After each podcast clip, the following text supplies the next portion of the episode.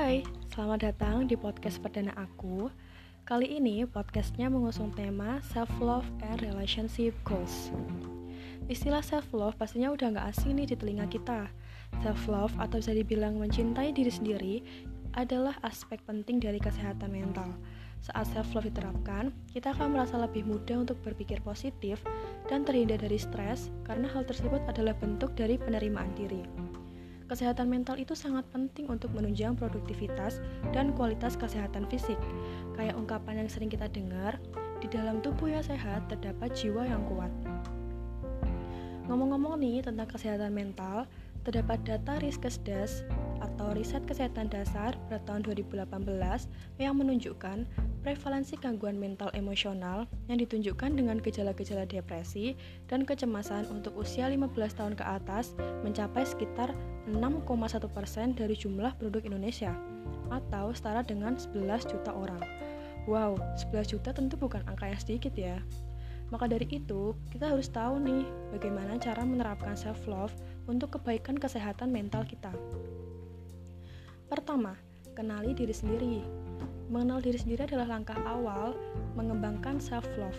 Dengan mengenal diri sendiri, seperti apa yang kita sukai dan yang tidak, ketakutan, kekuatan yang kita miliki, apa yang kita inginkan di masa depan, lima tahun lagi mau jadi apa ya, dan pertanyaan-pertanyaan lainnya tentang diri sendiri dapat membuat kita lebih bisa menentukan arah tujuan hidup kita, karena kita adalah pilot dari hidup kita sendiri. Yang kedua, stop membandingkan diri sendiri dengan orang lain. Mungkin kita sering nggak sadar nih kayak membatin kok dia bisa gitu ya? Wah hebat banget dia. Jadi dia enak ya. Stop lakuin itu mulai untuk bersyukur atas apa yang kita miliki karena terkadang hal kecil yang kita miliki yang sering kita remehkan atau lupakan adalah keinginan terbesar seseorang manusia itu nggak ada yang sempurna tapi ada manusia yang merasa cukup Jadilah manusia yang merasa cukup dan bersyukur atas apa yang dimiliki. Fokus aja dengan apa yang bisa kita rubah dan fokus pada memotivasi diri untuk mencapai tujuan dan mimpi hidup kita. Yang ketiga, hargai diri sendiri dan percaya diri. Rasa menghargai diri sendiri itu dan percaya diri akan hadir ketika kita itu. Yang ketiga, hargai diri sendiri dan percaya diri. Rasa menghargai diri sendiri dan percaya diri akan hadir ketika kita itu sudah menyadari bahwa kita itu tidak perlu mengikuti standar penilaian orang lain karena kita sudah mengetahui apa yang menjadi standar untuk diri kita sendiri. Percaya dirilah atas keputusan yang kita buat, tak perlu cemas, tak perlu takut dan menyesal. Jika kita berbuat kesalahan, tak apa. Jadikan itu pelajaran agar tak terulang lagi.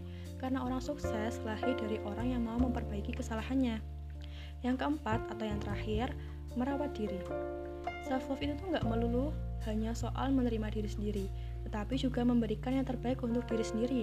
Bisa dengan makan makanan bergizi, istirahat cukup, lakukan hobi, refreshing, olahraga, atau kegiatan menyenangkan lainnya. Eh, tapi itu jangan kita tuh Eh, tapi kita juga harus hati-hati loh dengan yang namanya toxic self love.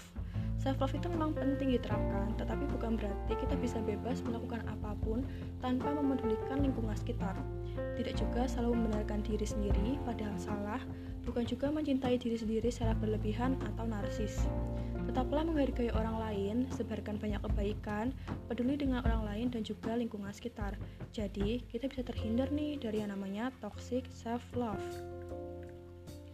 Perlu kita tahu juga, self love itu adalah dasar dari terciptanya relasi yang sehat atau sesuai tujuan hidup kita. Karena bagaimana kita menghargai dan memperlakukan diri sendiri dapat menjadi faktor bagaimana orang lain memperlakukan kita.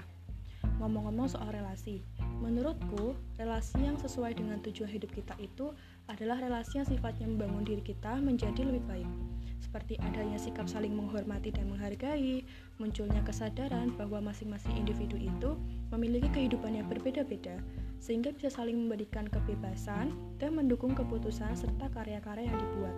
Selain itu, adanya komunikasi yang baik, yaitu komunikasi yang sikapnya terbuka untuk menyuarakan ide, berpendapat tanpa saling menyakiti satu sama lain. Lalu gimana sih cara membangun relationship goals atau relasi yang sesuai hidup kita? Pertama, tentunya self love. Kenali diri sendiri, Tunjukkan rasa percaya diri sehingga orang lain tuh ingin melakukan relasi dengan kita. Yang kedua, cari relasi yang sesuai dengan visi misi kita.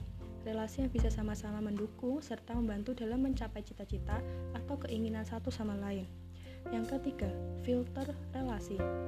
Manusia itu adalah makhluk yang dinamis, bisa berubah-ubah sesuai lingkungan atau pengalaman yang dimiliki. Maka dari itu penting untuk memfilter dengan siapa kita berrelasi agar kita tidak terjerumus dalam hal-hal negatif atau terjebak dalam toxic relationship. Ketiga, filter relasi. Manusia itu adalah makhluk yang dinamis, bisa berubah-ubah sesuai lingkungan atau pengalaman yang dimiliki. Maka dari itu, penting untuk memfilter dengan siapa kita berrelasi agar kita tidak terjerumus pada hal-hal negatif atau terjebak atau terjebak dalam toxic relationship. Tetapi kita berrelasi dengan orang-orang yang dapat membangun diri kita menjadi manusia yang lebih baik. Ngomong-ngomong nih tentang toxic relationship, terdapat data yang menunjukkan beberapa akibat dari toxic relationship. Berdasarkan catatan tahunan Komisi Nasional Anti Kekerasan terhadap Perempuan pada tahun 2019, dari 13.568 kasus kekerasan yang tercatat, 9.637 kasus berada di ranah privat sebesar 71 persen di mana jumlah ini tuh meningkat dari tahun 2018.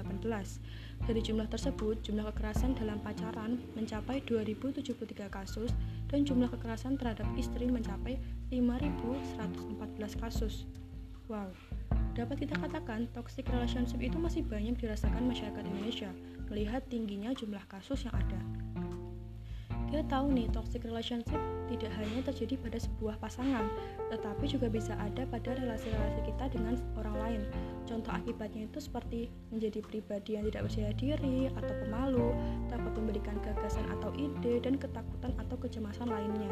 Meningkatnya kasus akibat Meningkatnya kasus akibat toxic relationship harus menyadarkan kita untuk melakukan hal-hal penghindaran dari toxic relationship yang dapat menyebabkan gangguan mental hingga fisik, seperti membuat pertimbangan sebelum menjalin relasi, pilihlah relasi yang membangun, bukan relasi yang merusak, lalu carilah orang-orang yang dapat mendekatkan diri kita ke Tuhan, karena dengan relasi ini kita bisa lebih meningkatkan benteng diri kita dari pengaruh-pengaruh negatif orang lain wah ternyata self love itu penting banget ya untuk kita selain untuk kebaikan kesehatan mental kita self love dapat membantu kita menemukan relasi yang sesuai dengan tujuan hidup kita dan terhindar dari toxic relationship Semoga podcast perdana aku ini bermanfaat dan bisa mengingatkan kita akan pentingnya self love.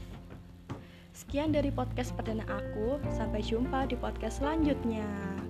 Bye.